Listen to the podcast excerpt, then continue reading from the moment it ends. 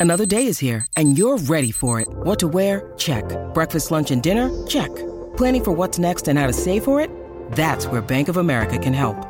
For your financial to-dos, Bank of America has experts ready to help get you closer to your goals.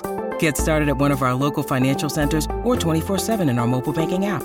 Find a location near you at bankofamerica.com slash talk to us. What would you like the power to do? Mobile banking requires downloading the app and is only available for select devices. Message and data rates may apply. Bank of America and a member FDIC. With the Lucky Land slots, you can get lucky just about anywhere. This is your captain speaking. Uh, we've got clear runway and the weather's fine, but we're just going to circle up here a while and uh, get lucky. No, no, nothing like that. It's just these cash prizes add up quick. So I suggest you sit back, keep your tray table upright, and start getting lucky. Play for free at LuckyLandSlots.com. Are you feeling lucky? No purchase necessary. Void where prohibited by law. 18 plus terms and conditions apply. See website for details. You know how to book flights and hotels. All you're missing is a tool to plan the travel experiences you'll have once you arrive. That's why you need Viator. Book guided tours, activities, excursions, and more in one place to make your trip truly unforgettable. Viator has over 300,000 travel experiences to choose from. Everything from simple tours to extreme adventures and all the niche, interesting stuff in between. So you can plan something that everyone you're traveling with will enjoy. Real traveler reviews give the inside scoop from people who've already been on the experiences you're considering. So you can plan with confidence. Free cancellation helps you plan for the unexpected. And 24 7 customer support means you can travel worry free. Download the Viator app now and use code Viator10 for 10% off your first booking in the app. Find travel experiences for you. Do more with Viator. Hi, everybody. It's Russ. Welcome to the latest edition of My Hammers 11. Now, you'll notice there's no video feed today. There's a reason for that, and we'll get to that when I introduce my guest. He's uh, probably best thing to describe him is probably West Ham folklore, Twitter legend, maybe. And he um, co-owns the um, West Ham um, West Ham Way pre-match. Um, events which are always really well attended. As, unfortunately, I'm too busy in the ground already. I'd love to attend, um, and also the West Ham Way podcast. It's XWHU employee. How are you doing, X? I'm very well, thank you, mate. Thank you for having me on. Absolute pleasure. Um, as I said, we're doing this, interviewing loads of people, finding out about their Hammers 11s. What we try and do is get a bit of a grasp of your sort of um, of your sort of experiences and your memories. So we ask a couple of questions. The first thing is, um, what was your earliest West Ham memory? Well, my earliest West Ham memory was that my dad used to go off to the games. So when I was, you know, I must have been very, very young. I'm talking like five, six, and he'd go off to the games, and he'd be gone for like however long it used to take, three, four hours, say. Um, he'd be gone, and the whole time he was there, obviously I had no experience of football really, so I used to kind of imagine what it was like and what he got up to and so on. And he'd come home and he'd either be in a you know really happy mood or really bad mood, or more often than not bad mood with it being West Ham. Yeah. So um, and uh, and then I would always, and it kind of built up this kind of magical thing in my head about what like what going to football was. So that was my kind of first memory of knowing about you know the concept of football, so yeah. to speak. And I said to I said to my dad, I want to come with you. Now my dad must have had a really good social life at the games in terms of the drinking factor because he was always like, "Oh no, you can't go. Your mum won't let you," and there was always an excuse.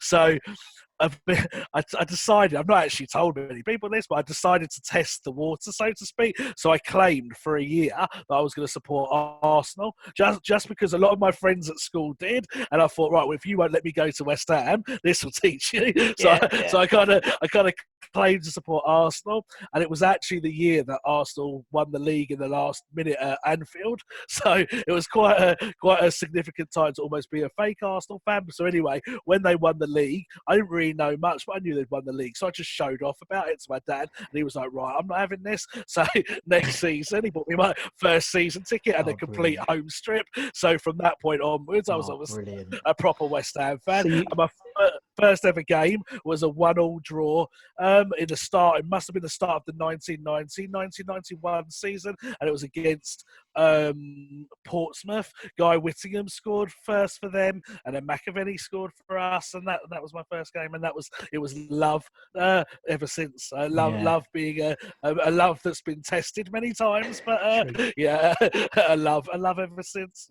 And it's nice that it's, it's, I don't think I've ever heard a, a description where someone's blackmailed their dad into becoming a West Ham fan, but I love it. I, absolutely love well, it. Well, I wish I'd stuck. In some ways, I wish I'd stuck with Arsenal.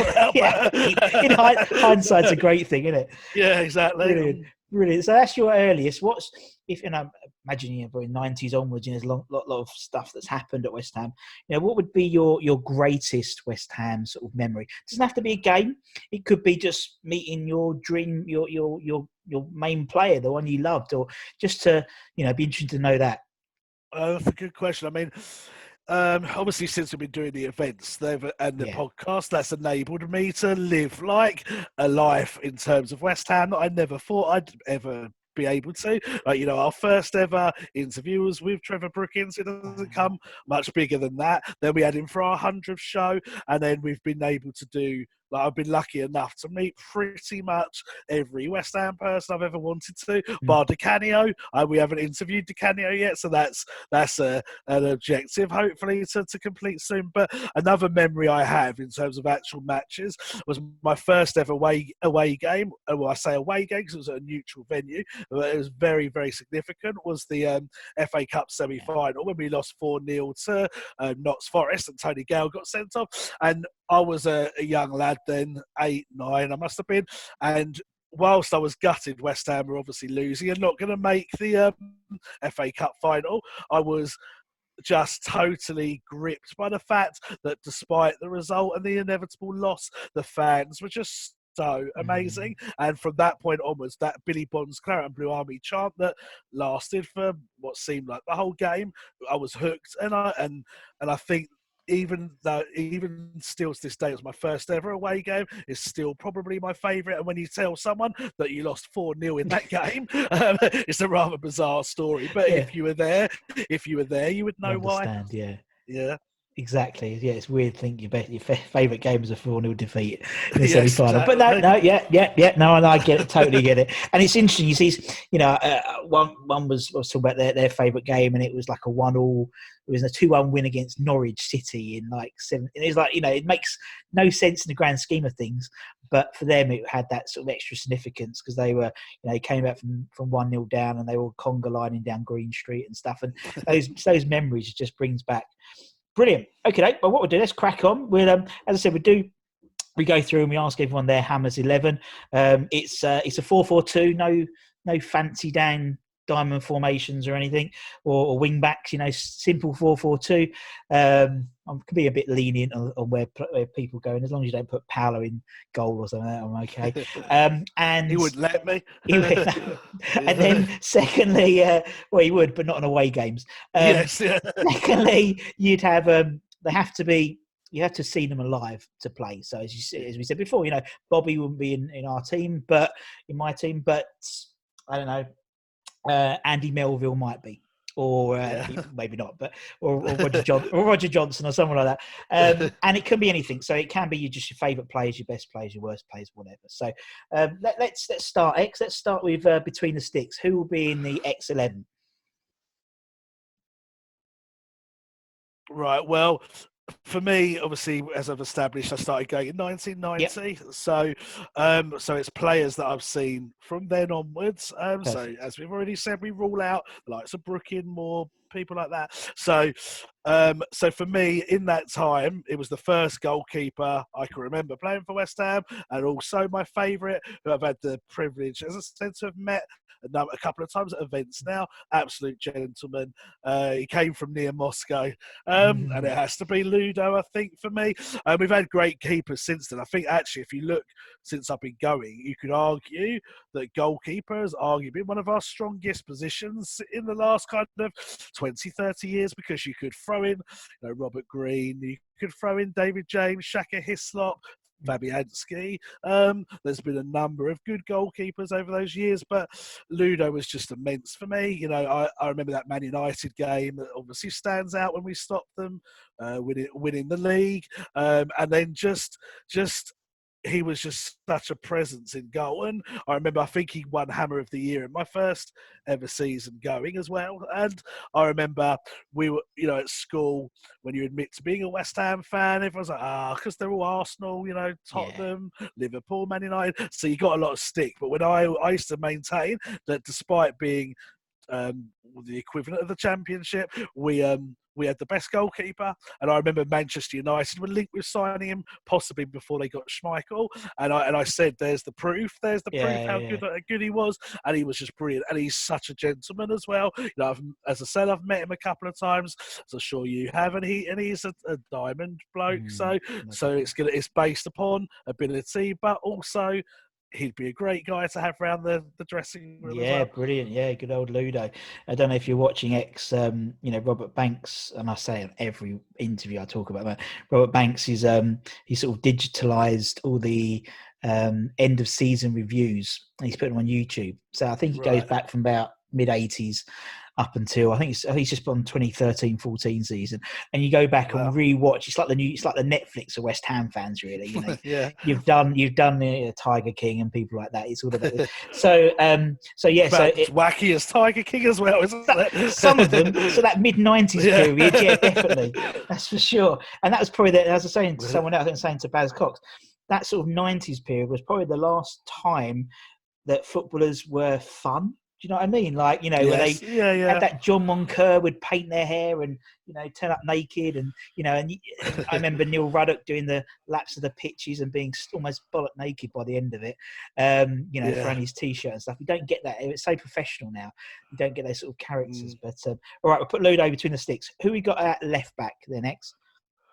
Um, again, it gets harder as the positions go on, but for me, there's only one real contender for left back, and um, and I'm sure he'd be in most people of my ages, um, 11, and that's uh, the penalty king, the hard man, Julian Dicks. Yeah, exactly. I just he, he was just such a, a, a, again a player that I was so proud of playing for West Ham in those mm. days. You know, um, he was hard, which was quite cool. Uh, he scored scored loads of penalties. You know, really wore the the, the shirt with pride. Um, you know, stood up to the likes of Vinnie Jones and Cantona and people like that. Mm. And um, yeah, just just a brilliant person. Again, had the privilege to interview and do events with him. And it's funny because Dave and I spoke about him on a recent podcast. At first, you're not quite sure how to take him. He's mm. quite standoffish. He's quite quiet and mild mannered, believe it or not, from his like the image on the football pitch. Yeah. And at first, you're not really sure what to take to him, but once you get to know him, you realise that he is such a lovely fella, and he's had he has so much time to like support you know, charities, come on podcasts, help people out. That again, and he's very popular with ex players. So I think already I've got two very good players, but two very good people for the dressing room as well. Mm, definitely, definitely. No, no, yeah, Dixie was a was a, was an astounding, and as you said, he's one of those guys that that you know people speak very highly of ex players and stuff, and that always that's a testimony to the player out in the dressing room, you know, and and it, rather than necessarily the player. Obviously, we see the player. We saw those, you know, thirty-five yard bangers he would do with no backlift into the top corners and things like that. But you're right, you know, he's he was um, he was it was something special on the left back, that was for sure. Um, yeah. So who we got on the right then? Who's who's going to be on the right back then? So we've got Dixie on the left. Who's on the right for you? So right back, I was torn between two. Um, the two that I was torn between is Tim Breacker, um, Mr. Reliable, very yeah. consistent, very underrated, I think as well. Um, had a good cross, a good engine. You know, never let us down. I don't really recall him getting many injuries either, so kind of always available for the side. And then the other one I had was Sebastian Schemmel. Now he only played for us for what about two years yeah. Uh, from memory, but one of those years years when he won Hammer of the Year. He was absolutely superb. I just remember being so excited by him at right back, and right back isn't one of those like glamorous no, positions. Yeah, yeah. I think I think it was Jamie Carragher said to Gary Neville once, "You don't grow up saying, yeah, I want to be a right back when I'm older." Um, so, but for some reason with with Schemmel, he he just had that kind of excitement to him, like, and so I was torn between the two. So when coming to making my decision, I thought, well, Tim Breacker performed consistently, I'm guessing, for about nine, ten years. Schemmel was for two. So because of that, I've gone with Tim Breacker. Tim Breacker. Yeah, I, I, I, I, had, I had Sebastian in mind because I think it was the same. You? Yeah, because I think, yeah, you're right. It's like that right position, right back. I mean, you know, it's not a glamorous position. You think of who are the strong right backs. So, you know, obviously Gary Neville and people like that. They're not the most glamorous players. Um, yeah. But yeah, no, no yeah, Tim Breacker's a great shout. And he scored a few goals as well. Like watching some of those seasons, some of those seasons, he did he, yeah cut into the box quite a few times. Um, yeah, and so again, things like that. I completely forgot, and like I'm reliving all this stuff, and I think you've got time to do it now. Nice, yes, pair, yes. nice set of fullbacks. Okay, so who are we going to go with your your centre backs? Right, this is where it get this is where it gets a little bit trickier, and at the moment I've got six options for two, for two so for two positions. So uh, I'm gonna have to try and narrow it down whilst we're speaking. Um, now, if I go back to when I first started going, you've got the likes of Alvin Martin and um, Tony Gale and Steve Potts, people like that. And then as the years sort of go on, you get your likes of Bilic and Ferdinand, and um, you know even people like Ian Pearce, David Unsworth, players like that start to come into the reckoning mm. as well. Um, so I think I'm going to go with Rio for one of them because he was just such a classy player. Um, you know, so good on the ball. He had everything: pace, good on the ball, reasonably strong, good in the air, could finish when needed. Um, so yeah, I think I think I'm going to have to go with Rio, and then obviously we all know how his career mm. took on even further after he'd left us. You know, typically West Ham sold him for 18 million and thought we were getting an amazing deal, and then two years later goes to Man United for 30. But yeah, uh, yeah um, typical of us. And the the main the you know, if you think what West Ham could have been had we kept on to him, Lampard, Joe Cole, Carrick, Johnson, and all the other players that were around about that time. Realistically, we could have been looking at certainly challenging for the Champions League, possibly even more when you think that you know the careers that all those players went on to have.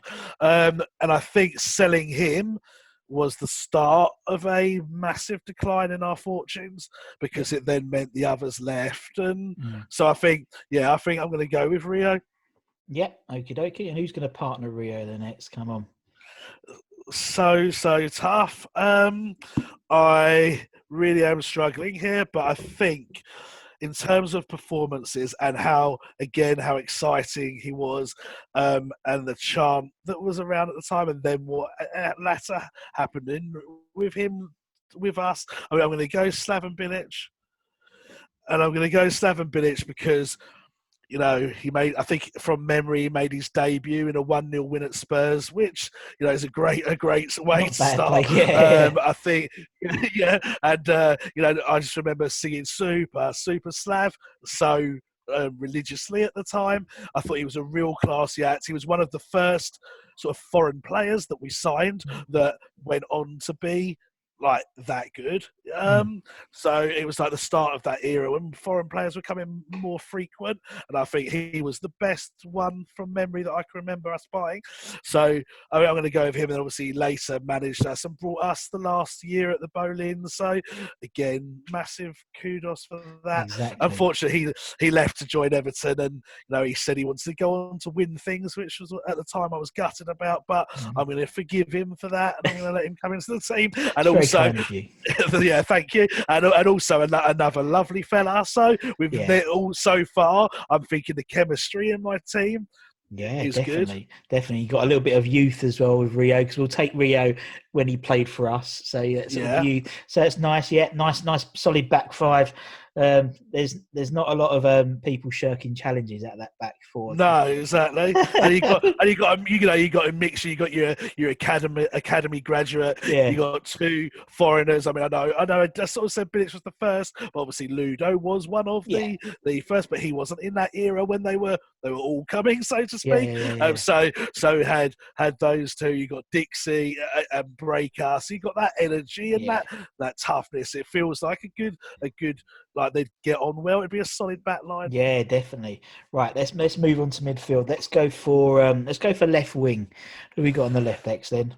Okay, now this is where the chemistry of the team may be a little bit, um, a little bit Got an destroyed. idea. Got an idea. Yeah, exactly. so again, I, I weighed up a few options. Now I thought you got Stuart Slater, who was one of my first ever favourite players. He could kind of play on the left, the right. Um, so I, I was thinking him, and then I thought I love Matty Etherington. when he played for us on the left.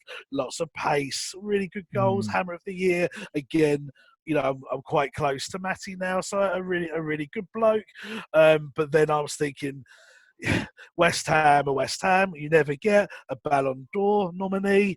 Um, so for that factor, I don't think you can look further than Dimitri. No. Now, you know, that season at the Boleyn is what we've got to remember him for. Um, absolutely magical. Made that season. I think if we hadn't have had him, it wouldn't have been nowhere True. near as successful as it was. Um, so I think on that fa- on that reasoning, you've got to go with him. Yep, agreed. Yeah, totally. And as you said, I don't think we've had a player make so much of an impact so early on.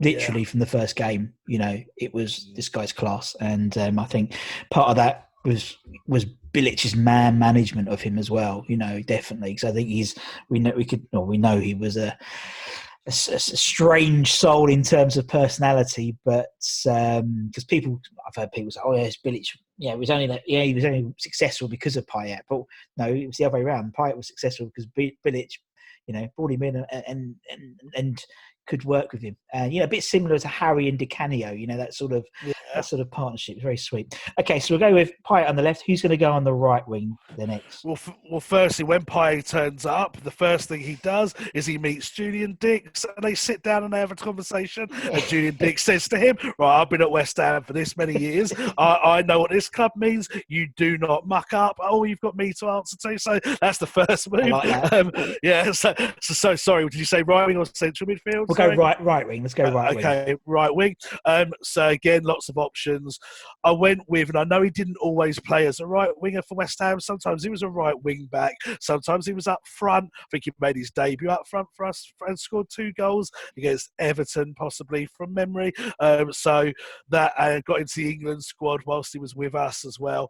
Um, so I'm going to go with Trevor Sinclair Yeah, good shout.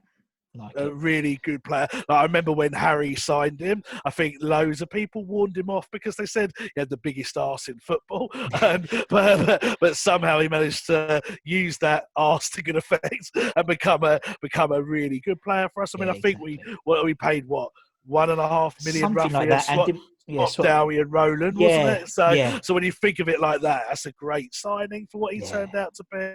Yeah, so yeah, I think I'm going to go Sinclair. great shout, great shout. And as you said, there's a, you know, in in the team, there's there's some natural, there's some pace there in it with, with Trevor. Yeah. When he was when he was felt and when he was on on his game, he was he was, and it was and it, you know, apart from apart from Declan Rice, I would say, you know, it was probably the last time um, Rob Green to some extent, but last time you had like an England regular, sort of that 2002 Yes. period, and you know, you could be proud to see on the telly a West Ham player playing for England. That was Yeah, exactly. unusual. And yeah, and what I also like is the the him and Breacker together because I think Mm. Breacker will overlap and get down the wing and put crosses in. He knows that if Trevor bombs forward, Breacker's going to be able to get back and yeah.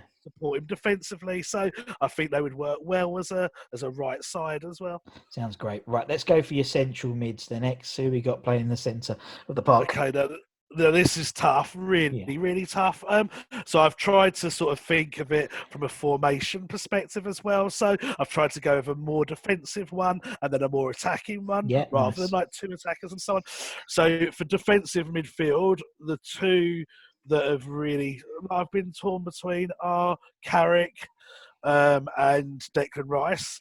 And, and Mark Noble as well. If I throw him in there as a defensive one, um, So for me, Michael Carrick was just pure class, um, not just as a player, but as a man. And I think he was massively underrated Mm. at West Ham. Now I know that sounds stupid because he became an England international and he, you know, he went on to have the career he had. So he can't have been underrated as such. But I don't. I think he was always overshadowed by the likes Yeah. of Joe Cole and Paolo Di Canio and people like that. And no one really realised that his pass completion rate must have just been phenomenal at West Ham. And we're not just talking about two yard passes. You know, he used to ping them all over the place. And um, I just really liked Michael Carrick. Obviously, Mark Nobles offered us like such loyalty and such years of service and is a far better player than some fans um, give him credit. And then Declan Rice is someone that I've known since, you know, since he joined West Ham as an academy product, uh, product at like 14, 15 through um, various people I know and various work that I've done. So I've seen him grow from this, you know, av- average, I think it's fair to say, average kid at 14 to go on to be a regular England international via Ireland. So he he's a you know he's a really really uh, success story of West Ham. Again, an absolutely lovely fella, top bloke. Done so much for West Ham so far, Mm. so so I'm finding it really hard to choose between these three. I'm not going to lie to you, really hard because I've got personal and team reasons for each one. Yeah, yeah, So- yeah. I get it. um, this is tough. Um, I think I'm going to go with Carrick, Yeah, and I'm going to go with him because I still think Declan can do even more for West Ham than Yeah. he's already done. So his time is not concluded. So if we was to do this again in three, four years' time, yeah. I might have Declan over Carrick, Yeah. um, because because we're not and we're doing it right now. Um, I'm going to go with Carrick. I think, yeah. Yep, sounds great. And who's going to partner him in that midfield then, X? Um, so this is where I go for the attacking option, um, and I'm torn between two here, and that's um, Joe Cole and that's Eyal Berkovic. Um, now I know Joe Cole again isn't technically wasn't always a sort of central midfielder as such. He appeared on the wing and so on. Um, and then Berkovic was just a pure class act, such a good player, so creative. Um, I think I'm going to go with Joe Cole. Another reason I'm going to go with him is because him and Carrick were good buddies. Mm. So again, you've got that knowing each other from the academy and that kind of natural chemistry. Also, he's an academy product. So then in, in the team already, we've got Rio, Carrick, and Joe Cole that have all came from the academy. Our name is the Academy of Football, so it's good to have that representation. Um, and Joe, I think I'd like to think with in a proper system with the right man management being told that he is an attacking midfielder and that is what he's got to focus on rather than he's kind of all over the place i Mm. think would make him even better for west ham than he was so yeah i'm going to go joe cole Sounds great. And as I said, there's a there's a there's a nice balance there. You've got two very very skillful players. You've got you know Carrick holding it, and you've got Trevor a bit of pace. So you sort of covered Yeah. all bases there. Right, nice one. Right, X. Let's talk about your strikers. Who's you who's you going to get your goals that are going to win this team for you? right so I found this the hardest position, which is gonna you're gonna think, oh my word, he's found everything else hard. So, but I, found- but, I, found- but I really did find this Yeah. hard because there's certain players that I love because of the effort. You know, the likes of Carlton Cole and um, people like that, Marlon Harewood and Zamora, like the characters they were Mm. and the effort they put in. Then there was the likes of people like Trevor Morley, who I felt was underrated Yep. and a very good player, a very good target man. And then you got people like Tevez, who are only technically effective for half a season. Um, so, so it's really hard to choose. So the one that I'm certain on, and I'm sure will feature in anyone my age's team, um, is Di Canio. Yeah. So we'll, we'll put him in I mean, because because of the entertainment value, the the fact that you know every game he was a, he was worth going for alone. Um, when he turned up, obviously uh, he was he was worth going for. The character, the love for West Ham, you know that Mm. Italian flair, charisma. He just had everything, and you know had he had he been um, not an Italian, uh, when they were that good. And he'd been a, you know, an, I don't know, an Englishman or another nationality, he would have been as good on the world stage as well. Yeah. But I just think in Italy, they had so many good players. And in his era, he didn't quite do it on the international scene. Mm. But for West Ham, the memories I have of that fella are just huge. And yeah. it would be wrong to not have him in my team. Yeah. And he still has uh, such an affection for the club, doesn't he? As I said, he's, yeah, a few people have picked out he's been doing obviously the YouTube videos at the moment.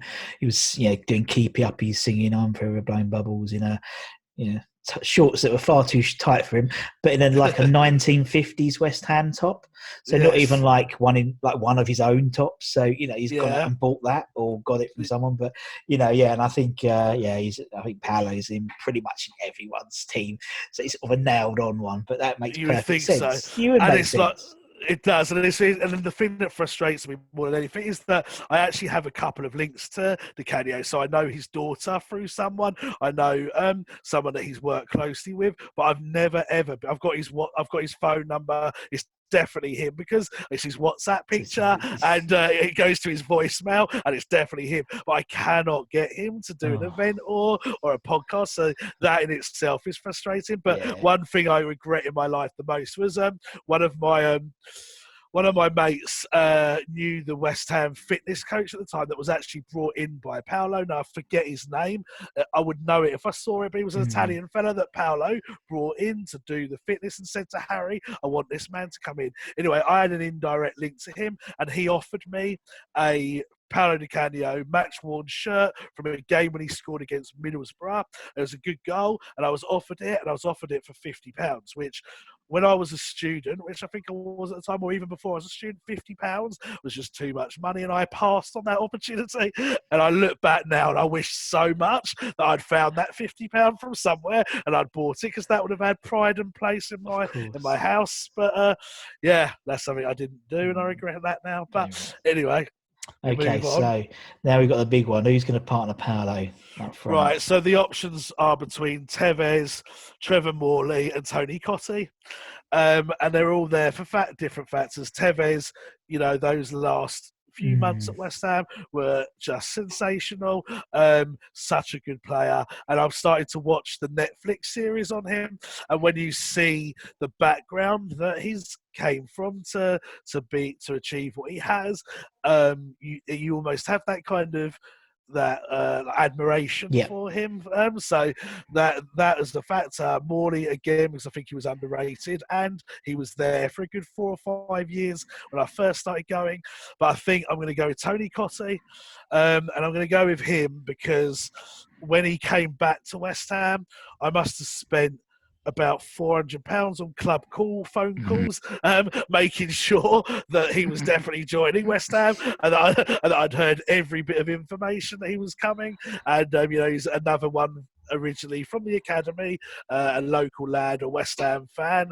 Um, you know, I'd heard my dad speak about how good he was. Um, he was a record British transfer fee when he left West Ham, wasn't he? Mm-hmm. And um, and I just think he, it, he was such a good player for us in both spells, and he got sold too early, in my opinion, because mm-hmm. he went on to Leicester and scored lots of goals for Leicester as well. So I wish we'd kept him. And I think with Di Canio, you got him creating all the opportunities yeah. outside mm-hmm. the box, and, and you got uh, Cottee as the kind of predator fox Definitely. in the box, and with Payet you know, getting the ball in there and Joe Cole breaking in and uh, Di Canio and Sinclair.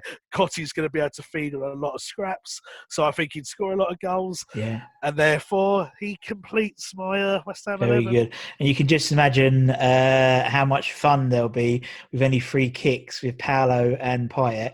Yes, wrestling yes. the ball over each other. So it's like, it's like Bradford all over again well, they had Julian thrown in as well. Exactly. So, yeah, so it's going to be an Julian would, yeah, Julian would take the penalties. let's be honest. Yeah. Yes. Yeah. No, it's a great, it's a great team. X. We've got Ludo in goal. We've got Julian at left back.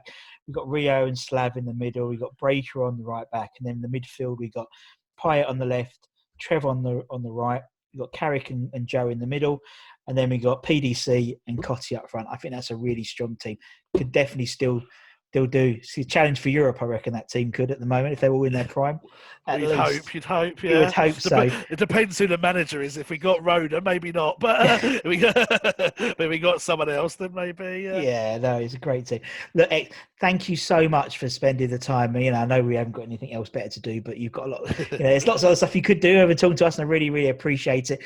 And and anyone, everyone else who's listened in and watched the uh, the, the the episode. Um, anything else you'd like to mention, X or? No, mate. Thank you for the opportunity to come on. Um, you know, like it's always interesting to talk to different people, and uh, you know, especially someone like yourself that's obviously involved with West Ham and so on. So, um, a pleasure, a pleasure to come on. And um, you know, if we, if you like reminiscing, we're going to be launching a, a new podcast.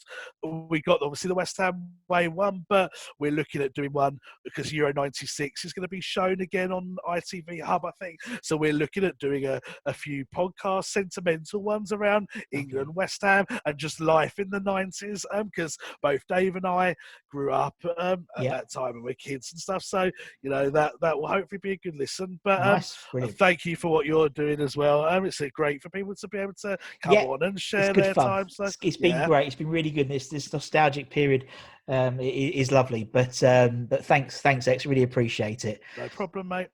Cheers. Take care. Sports Social Podcast Network. Protect your dream home with American Family Insurance. And you can weather any storm. You'll also save up to 25% by bundling home, auto, and life. American Family Insurance. Get a quote. Find an agent at amfam.com. Products not available in every state. Discounts may not apply to all coverages on an auto or home policy. Discounts do not apply to life insurance policies. Visit amfam.com to learn how discounts may apply to you. American Family Mutual Insurance Company SI and its operating companies American Family Life Insurance Company 6000 American Parkway, Madison, Wisconsin.